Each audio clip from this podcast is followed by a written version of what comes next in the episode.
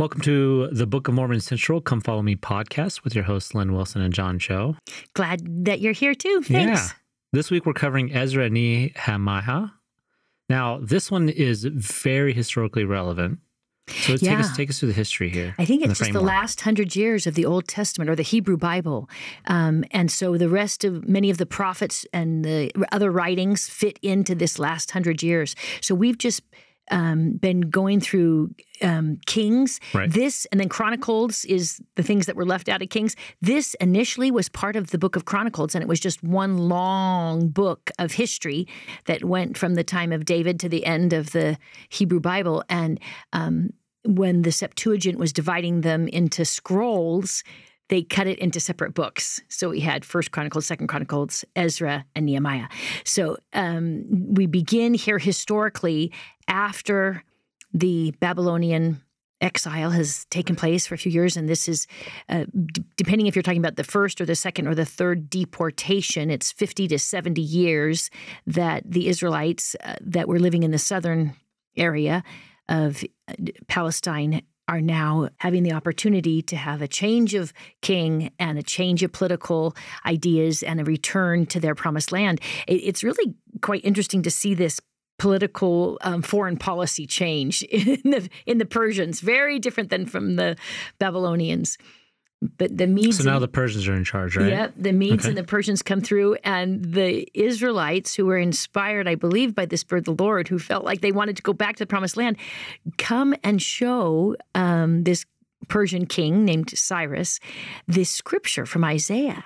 And they show him his own name in their scripture. And this is 140 years before the time that it was happening, if we believe that Isaiah was written um, by the prophet Isaiah, who lived at the time of Hezekiah, which I do. And in Isaiah 44, he, he says, this is starting about in verse 28, and I'll just keep going. Um, now, in the first year of the Cyrus, king of Persia, and then he goes on, he calls him, He is my shepherd. And he continues on a little bit later, whose right hand I have subdued the nation to him. And then he continue on a, few verses down. He will free the Jewish people, but many people who are in subjugation are subjugated to him. And so the Lord moves him. Cyrus's heart is softened, and he has this um, political um, diplomacy of saying, "You guys don't need to stay here. You don't need to be our servants here. You can keep paying taxes wherever you'd like. Go ahead. In fact, I'll be happy to open up the um, wealth, the treasury, and give you back all the stuff that belongs in your temple. If my name's in your holy book, why don't you go rebuild your temple? And they give him the menorah and the gold and the things that had come out of the pitchers and the vials and the silver and everything. And I, I guess they kept it um, fairly um, identifiable, uh, somehow library like Yeah. orchestrated or something. I don't know how they keep it filed, but their system was somehow that even though we've gone from the Babylonian Empire and a little bit of time with the Medes, and then the Medes join in with the Persians as sort of a joint alliance for a period before the Persians um, How many years over. was this since Babylonian? So it's between 50 and 70 years. Hmm. And it's interesting because the book of Ezra and Nehemiah cover almost 100 years. Um, the book of Ezra does not actually start with Ezra, it starts out with um, Zerubbabel. Mhm. And so even the book of Ezra is about 70, 80 years. Actually, it may even be 90 if you go to the tip to tip. So Mhm. but Ezra and Nehemiah cover about 100 years. And I guess our first main character would probably be King Cyrus. Uh, he's the Yeah. Persian king. And then, of course, this he wants to plant um, a leader to help the people in the government back in Jerusalem. And so King Cyrus finds a descendant of David. And that's who Zerubbabel mean is. But his name means one planted in Babylon. Mm. Zerubbabel is referring to that. And I don't know for sure. It appears that he may have been a grandson of Jehoiachin, but um, there's a lot of parallels between um, Moses and other people as we look at him. But it's interesting that Cyrus also asks a descendant of Aaron to go back and be a joint ruler. And they choose someone whose name is Yeshua, or Hmm. in Hebrew, Joshua, or in Greek, Jesus uh, as the high priest to return to the promised land. So it's again very symbolic of our Savior if we take a bird's eye view to see, just like, you know, Joshua was the one we talked about a few weeks ago who completed the Exodus cycle, taking the children of Israel into the promised land as our Savior Jesus Christ will take all those who have gathered to Israel into the, our eternal promised homes. Mm-hmm. Um, you know, it's just beautiful to see this again happening here. Um, I really feel like these people were trying to do their best. They were living the, the law the best they could. But initially, they're functioning without a prophet. They're just functioning by obedience to the law. And I am just so grateful we have a prophet directing us and giving us modern revelation. But within a few years, by chapter five, we've got prophets in the land again Mm. Haggai and Zechariah. And, and then after about 60 years, um, the Persian king sends over Ezra. And he's also another priest, but he's also the scribe. And he, I believe he's the one that recorded this history. And that's why it, it bears his name as the title. Okay, so Ezra's not a prophet; he's a scribe. No, that's a good point. Okay. He is he is ju- and a scribe would be more like an attorney, one who is going to identify and interpret the law. Uh, he's very literate, uh, hence the scribe. He can write things out, but usually their education is with um, legalese. And Mm. we, you know, I don't know how you felt when you read this these books, but I see this emphasis on the law. Right. Well, it makes sense, like, given his profession. yeah, right? yeah, yeah, definitely. But I also see it going back to that um, idea that perhaps things were changed at the time of Josiah by the Deuteronomists that some Right. biblical scholars adhere to, that the law becomes more important than the um, atoning sacrifice in the temple. Um, however, they do have a love for the temple and they are trying to rebuild it. But you, you just see this slight change that over hundreds of years becomes a major change in their emphasis. And I see this all the way through this book. But in fact, none of the leaders, Nehemiah was not a prophet either. He's also a political leader. He was the cupbearer for Mm. the, um, King Artaxerxes. And, um, but the prophets we do see are Haggai and Zechariah. So Mm. we've got a couple here, and that's, that's great. Is there any other historical background you remember before we look at it literally? Do you remember what what what themes did you see here when you were looking at? Well, I book. see you mentioned the Exodus cycle. I see Mm. I see obviously, you know, there was the sort of leaving of Israel, Yeah, right, that happened uh, under force with the Babylonians. And they're coming back, right, uh, through inspiration, as we saw with the prophecy. But this time it's there's always the struggle coming back, right? This is very similar though because Abraham was given the promised land, then they go to Egypt, and then they come back, and so we have here again a return. Yeah, right, right. I, I saw this repeated often. This remember, return, repent, rebuild. right. and then repeat it again rebuild repent they're just Yeah. constantly asking them to return to their old ways and their covenants their covenants not their natural man but um yeah that that's great to tie Yeah. it back to the type of types and shadows because then we see it consistent with our savior as well Yeah. as far as time goes though um you know the the temple was finally destroyed in about 586 and they um Zerubbabel is back to rebuild it in in 538 and Mhm. he begins the project in 536 unless I've got that um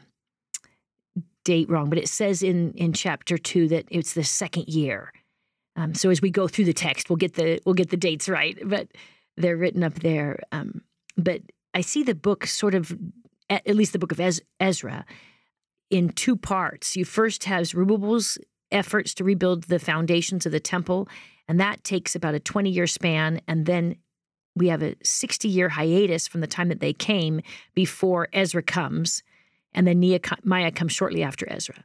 So it, that's how it covers the 90 to a, a 100 Okay. years, whatever, for the two books. I don't know if you've ever heard of Esdras, but before it was referred to um, instead of as Ezra and Nehemiah, there were other names for these books, and they were um, they were put because they were one book. It was a large sort of chiastic structure, and it's really amazing how they have these things so consistently paralleled. But um, Zerubbabel returns and he lists all of his returnees in Ezra chapter one and two. And then we've got the rebuilding of the temple with lots of oppos- opposition Right, um, right. in Ezra 3 through 6. And then we've got that change to the return of Ezra. So it's 60 years later. That's chapters 7 and 8. But the center, if you have both books together as one, is this purification of the people. And you're requesting them to not only be careful in their marriages, but their Sabbaths, whatever, in, in addition to that. And then you come out of the chiasmus, and again, you have the return now, instead of of Ezra, you have the return of Nehemiah. Then the building of the walls with opposition. And prior in the text, it was the building of the temple. This is Nehemiah 3 through 7, is this building of the walls. And then, interestingly, Nehemiah ends by repeating the list of people that are recorded in Ezra 1 and 2. Nehemiah ends by listing those names of the people who felt inspired to come. And at that point, there was 42, over 42,000 plus 7,000 slaves. So it was about 49,000 people. The exact numbers are in the text, but um, I don't know if their slaves were Israelites or not. They don't count them when they include that list of. But I hope they're still living the law of Moses, so they release their slaves every six years. That they come and serve them, and they're paid and they're released. So it's more like a indentured servant. I think I shouldn't probably use the word slave, even though that's what the text uses. Hmm. Um, at least the King James text. Many other texts just call them Right. but other than this foreign policy change, the world events um, are interesting because the Persian Empire becomes so strong, starting with Cyrus, and then um, we have four or five others, that they start attacking even the Greek Empire. And um, after finally it, it's destroyed, but we've got some great records. They're called the Cyrus cylinders, and there's hundreds of these clay tablets that are engraved and then um, fired or else just baked in a in the sun. I don't know how they're hardened, but these ancient tablets that date from about 539. So the same time period as they're coming back. You know, if they're coming back in 538, this is recording the same area. Found they're found in Babylon, and they've got all the scribes and the people that are writing, and it includes there a record that Cyrus says, um, I'll just read it to you. It's it's pretty amazing. As to the regions, and then he lists a whole bunch of towns. I returned to their cities, which had been in the cities a long time. The images, and he talks about all the things from the temple that are going to be taken back, the menorah and things like that, and established them for a permanent sanctuary. I gathered their inhabitants and returned them to their cities. So I um, put in myself the city of Jerusalem and the small towns around. You know, they're calling cities, even though I would call them a village or something. But right here in um, archaeological finds, we see what Ezra and Nehemiah are referring to. So that's terrific that we've got uh, double records there. But should we jump into the text, or is Let's there any other the themes or anything else you want to talk about? Well, uh, well, there's a couple of different themes, especially around the temple, that we'll cover when we go through the text, and then, of course, um, how we treat the law, um, and how actually these two books largely set up the environment that the Savior comes into. Right? I think so. So if these be, are being written four or five hundred years before the Lord, four and five hundred years before the Lord, it's this law. It's their last historical book of Scripture that becomes the text that the Pharisees build their practices around. Yeah, Mhm. yeah, yeah. That's that's very true. It. I just love the way that the book starts out with such joy and excitement to go Right. back to their promised land. You know, it's not just Isaiah that had spoken of the name Cyrus, but Jeremiah also.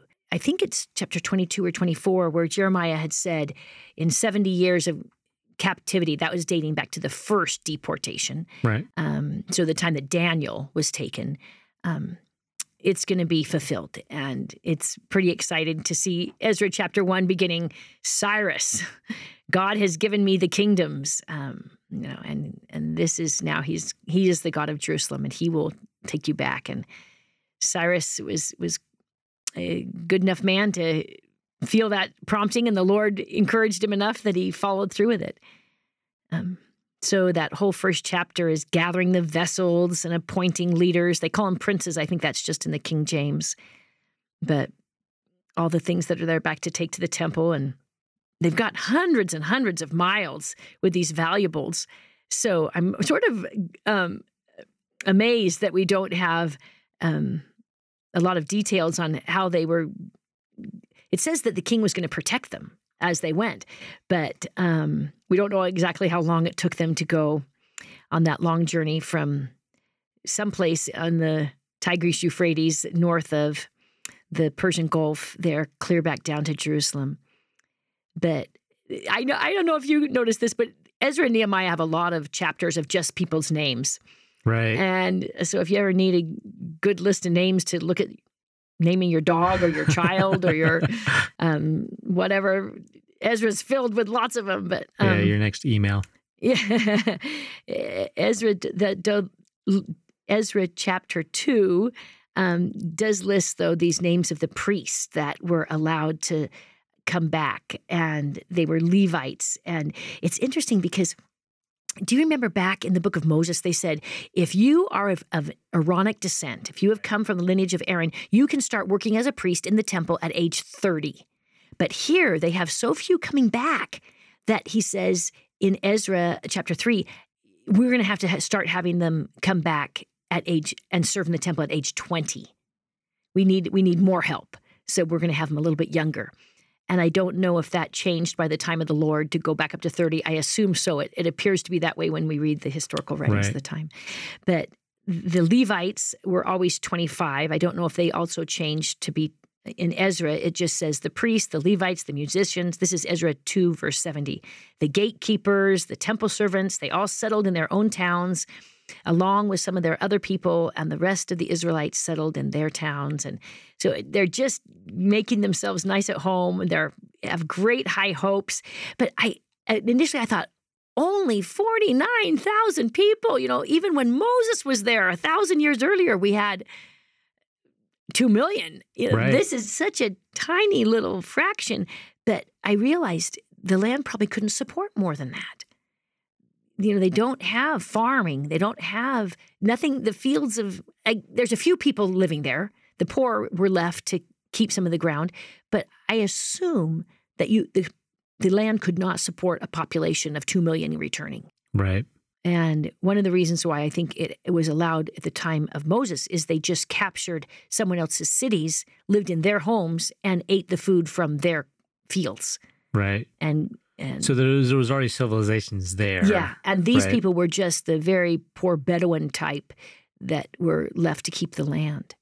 Although First and Second Kings both describe the fact that the Assyrians and the Babylonians did send other people out to the land of Palestine or Israel to uh, watch over it and and keep some semblance of order, but it doesn't seem that it lasted very long. But. I think it's important to remember these people that are there, though, because they become important to us in a couple of chapters. So just wanted to bring those up now. Right. So the first thing they do, it looks like, is build an altar. Isn't that the right? best?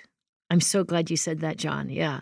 They build an altar is the first thing they do. I I just love that. They and it it says that they're going to have they repaired the altar of uncut stones. And Moses wants it to when Moses is giving the command, he wants that altar to represent this the promised Messiah. He wants it to be God made, not man made. So they cannot be hewn stones. He doesn't want it polished or anything. He wants it the field stones, the uncut stones to be making into that altar, or else slab of limestone is probably more popular in that area than anything else. But using those shaped God shaped rocks to represent God. But it says, Ezra chapter 3, verse 2 talks about the daily sacrifices.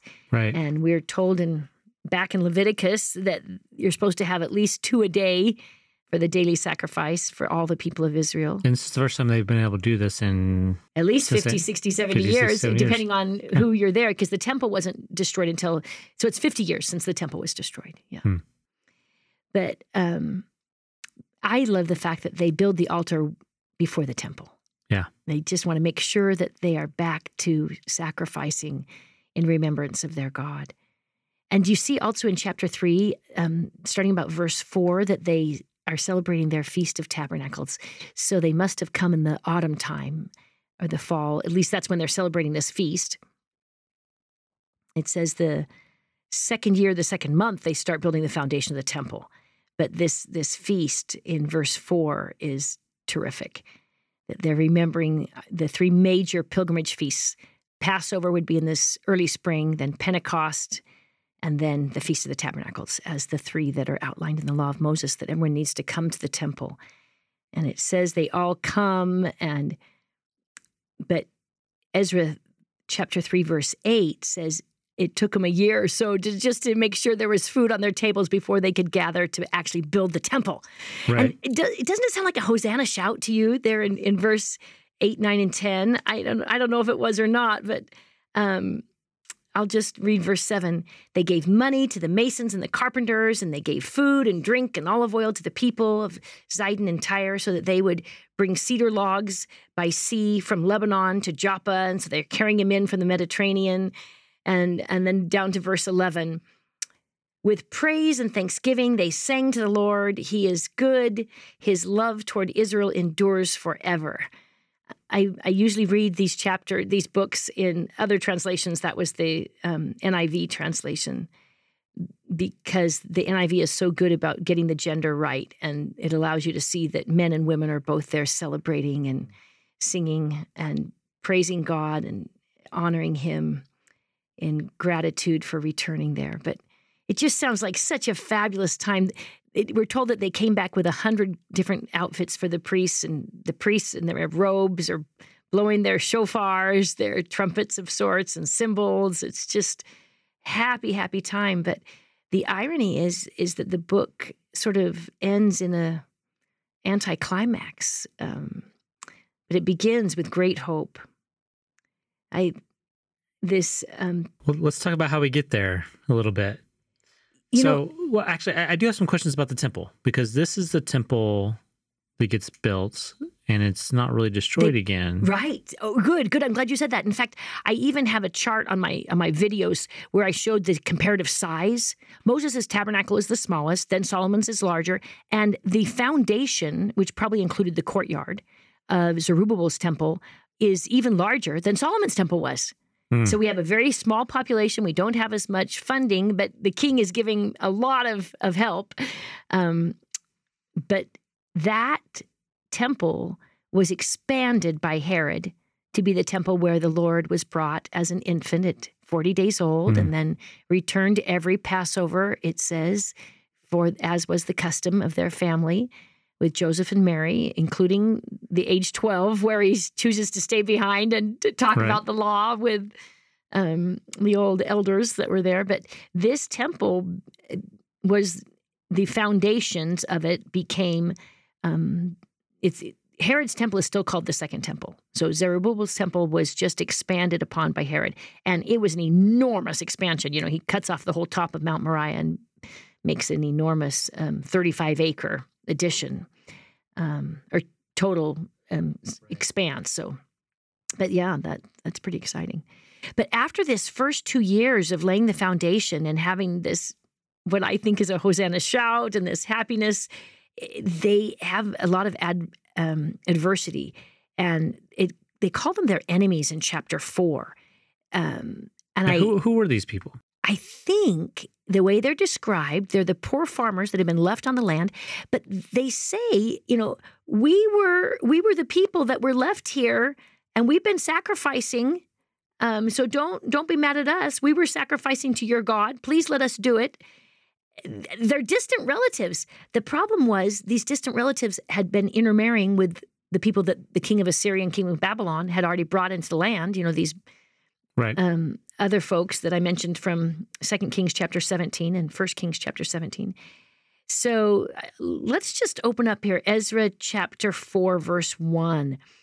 They come and they the Samaritans offer, "Let us build with you, for we worship your God as you do, and we've been sacrificing to him." But Zerubbabel and, and Yeshua said to them, "You shall have no part with us in building the, our, a house of God." And then the people of the land were frustrated, their planned. I guess I skipped down a little bit, frustrated their plan throughout the reign of King Cyrus.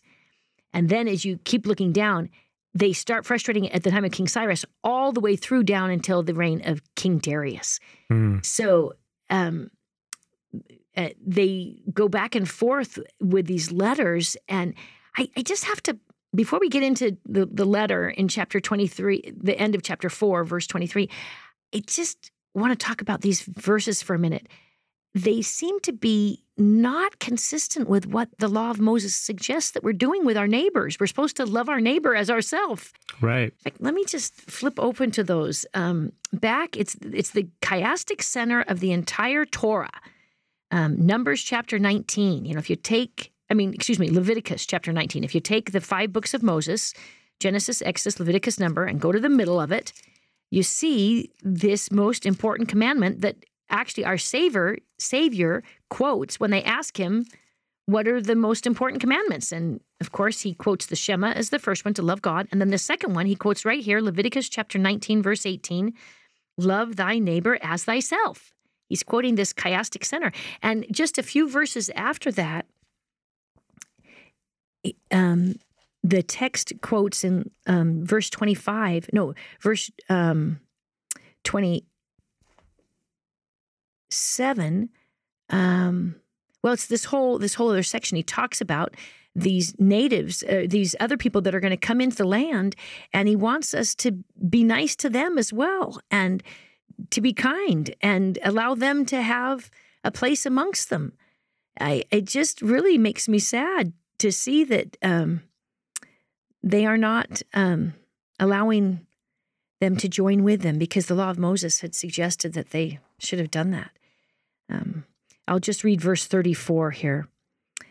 But the stranger that dwelleth with you shall be unto you as one born among you, and thou shalt love him as thyself, as you were strangers in Egypt. I am the Lord your God. So this is the irony because I mentioned the parallels with you know Babylon and Egypt, you know, a return to Jerusalem, right? A return to the promised mm-hmm. land. And they bring them with them this dedication to build a temple, to follow the law, right? Um, and have this really great experience with the law, which first Israelites had trouble with, to say the least, right? Um, coming out of Egypt. And this it seems to go the opposite, right? You know, you, you shouldn't you should intermarry. You therefore you have no place with us. Exactly. Rather than saying you'd like to help, do you want to know more? I mean, I remember taking um, you're not lead, good enough. Leading tours of our temples during open houses. And um, people say, Well, I want to come in after it's dedicated. I'd say, Anybody can come in who has a temple recommend. If you'd like to learn more about how to get a temple recommend, we'd love to tell you. Anyone can come in with a recommend. We don't we don't uh, turn people away uh, because you're not one of us. You just become one of us, and then you can go in. And this sweetness of working together and sharing ideas is what we saw in Ruth and Naomi. Right. And it's just completely lost here. And unfortunately, this decision to say, kick him out becomes such a challenge and a difficulty that by the end of Ezra, you know, they've written these the enemies, these I'm going to call them Samaritans, but they're the the intermixing of all these different people that have been left in the land. Um, they've write, written these letters to um, the king, and the king says, By force and power, I will make them cease the work of the temple. And so it's a, a tragic halt, but um, the letter, anyway, in Ezra 4 doesn't seem to be the, the correct letter. I don't know if you noticed that when you were reading, but um, it's written to the wrong king. It's written to King Artaxerxes rather than um, King uh, Cyrus. so we're we're we're sixty or seventy years later. We're writing to the wrong location. We're writing to the wrong. The people living in Israel are just a small little group of forty nine thousand people living around Jerusalem. Not it says in the letter they come all the way from the Tigris and Euphrates River all the way down to Egypt. So they they've really got the wrong things historically. And biblical scholars are frustrated that this letter that they're including here in the text is out of place chronologically and politically and So who who did this? People compiled or Ezra? whoever compiled yeah Okay. you know ezra got the wrong letter in or a scribe was reading it writing it afterward and put the wrong letter in or whatever but it, it appears that we've got some wrong information there and um, it's not until you know 60 years later that uh, ezra shows up um, so I, I don't know if he just misunderstood because under ezra's time it was that king but anyway regardless of the authenticity of it i just feel like i, I hate bashing the bible but it's it's good to know that um, we've got some things here that are historically inaccurate and appear to be a mistake. But I'm not going to. We'll wait to get to heaven. You know, I, I'm not going to worry too much about this one. Yeah, I'm. I'm not too worried. But about the that. but the thought here that um like as you said, this is Samaritans. What, what's going on with this letter? What was what was well, do you intent? remember the Samaritans? Obviously, had been the northern tribes. Right. Um, so they had had animosity ever since the time of King David, King Solomon. That you know there was a little bit of a Still problem. children of the covenant, though, right? yeah, they children. were. Yeah. And a thousand years earlier, um, well, even 500 years earlier, but then the northern tribes are taken to Assyria. Few people are left. The southern tribes are taken to Babylon. A few people are left. They start intermarrying with others in the area. Right. And that's who now make up the Samaritans. So they say, Oh, we've still been offering sacrifices to your God this whole time that you've been gone. yeah. So we believe the same is basically what they're saying, right? The problem is they've also been sacrificing to the gods, Yeah. other gods. You know, it, it, it it's they are which not we saw, which the Israelites were doing. This is And so the et cetera, right? frustration Yeah. of Zerubbabel and Yeshua, the priest, is you're not pure blood. You know, Mm. you're not you're not doing things exactly right. But instead of teaching them and working with them, they call them enemies and they say stay away. And so there's this animo the frustration turns into animosity, which then turns into hatred. And you see what happens by the time of the New Testament. It created a war. You, you exactly. You won't Yeah. even walk in their land. You won't even drink water from their unless you're this, unless you're someone who's completely politically um, as forward thinking as our Savior, who goes and drinks from the woman of the well. Right. But everybody else won't even walk through their land. and gives the parable of Good Samaritan, of course. and right? gives the parable of Good Samaritan. But this is one of the great examples to see where that animosity um, comes to head.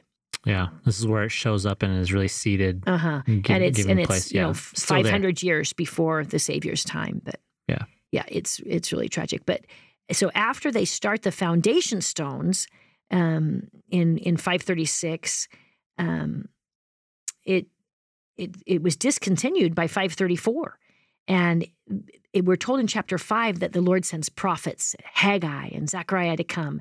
And they say, I went back and I read the books of these prophets to see where they fit in. And they said, Build the temple. Don't fear man. Stop fearing man. Build the temple. And Ezra says, we were being wise and prudent to stop the work. So you, you see a slightly different perspective coming from either the prophet or else the political leader.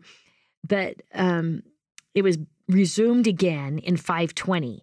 And we read about that in Ezra when another, a second letter was written at the end of chapter five. And they say, um, Darius, dear king, now that you're on the throne, could you please go back and look at this proclamation that was given by Cyrus, um, King Cyrus and allow us to finish our work and and keep giving us funding. And so it looks like you get more and more of the Israelites who were in Babylon, mainly from the tribes of Judah, Benjamin, and Levi.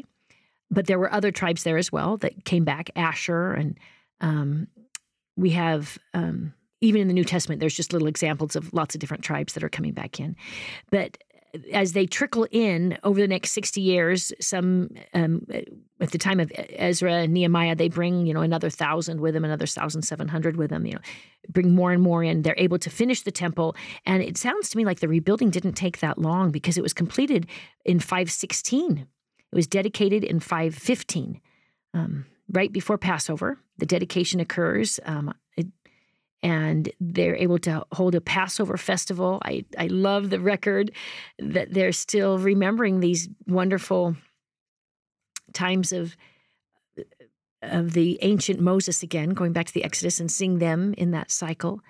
And they have their sacrifices and have their seven days of the Feast of Unleavened Bread, just as the Law of Moses describes. And um, then we have this 60 year hiatus that's how chapter six finishes with the Passover. And then Um, we don't hear anything until about the mid 450. So the temple's now been standing for 50 or 60 years when Ezra arrives. And then we've got these last few chapters on that, but it sounds like he's a Torah scholar. I, I, meant to mention one more thing about the Samaritans when you asked about who are they, what do they believe. Um, the Samaritans believed in the Torah. They believed in the first five books of Moses, the Pentateuch, but they did not accept the prophets at the time of the New Testament. I don't know exactly what they're believing here, but at the time of the New Testament, um, people like Stephen, do you remember in the book of Acts, the stoning of Stephen? Stephen's text is from the Samaritan Pentateuch. When you read it closely, um, I had to use a biblical scholar because I don't know my Aramaic and um, the differences between the um, texts well enough. But if if the scholars that I've studied are accurate, um, we had converts in Christianity who were Samaritan, which makes sense because the first branch of Christianity came from our Savior his time period at the woman at the well there in John chapter 4 he says he stays with them and establishes a branch of the first the first believers or the town there of where the woman at the well was from in Nicarn but Ezra arrives I guess we're up to chapter 10 and I love verse um, we now have a new king on the throne. This is verse 7 and 8 um, Artaxerxes and he reigned we know from records that from about 465 to 424 BCE. And he sends out a royal decree. And I love verse 10 Ezra had prepared his heart to seek the law of the Lord and to do and teach Israel. Hmm. And so he wants to go back. He joins. He's prepared, and he's also prepared politically because he has a very good relationship with this this king of Persia who sends him with him. And he says the priests are not to be taxed, which is great. He has enough. He knows enough of the law that he says we shouldn't be taxing our. And this proclamation goes through. We're told in verse twenty five of chapter seven beyond the river Euphrates. So it goes to the whole Persian Empire to say that we can go back if you want. Um, and they do. And they come back fasting. They're fasting for protection. Um, and this is the same. We've we've just jumped over the time period where the book of Esther fits in. Okay. Esther fits in right before Ezra arrives. That during that sixty years, but we see in in the book of Ezra, people are fasting and asking for protection as well. So the two books are overlapping on those themes, but um, and it's interesting because when Ezra arrives in Jerusalem, um, after about four months, it says that this is chapters um, seven and eight, that he reads in Hebrew, but it's now translated into Aramaic so the commoners can understand it. So Aramaic is the language of the Jews in the New Testament, but it really is the language that came from Babylon and the Persian Empire. So they bring that back, and it's only the scribes who are reading the Old text in Hebrew. And by the time of the New Testament, all they have is the Septuagint. They no longer have the Hebrew text. It's not until we get the Dead Sea Scrolls that we find the Hebrew text again. But at the time of the New Testament, most of the readings are in the Greek translation, which we refer to as the Septuagint, since it was claimed to be made in 70 days by 72 scholars. So Ezra historically he he arrives you know there's this like you said this purification, purification. let's he go brings, back to the law. right, right. The, one of the things that he attacks that really is puzzling to me is their marriages.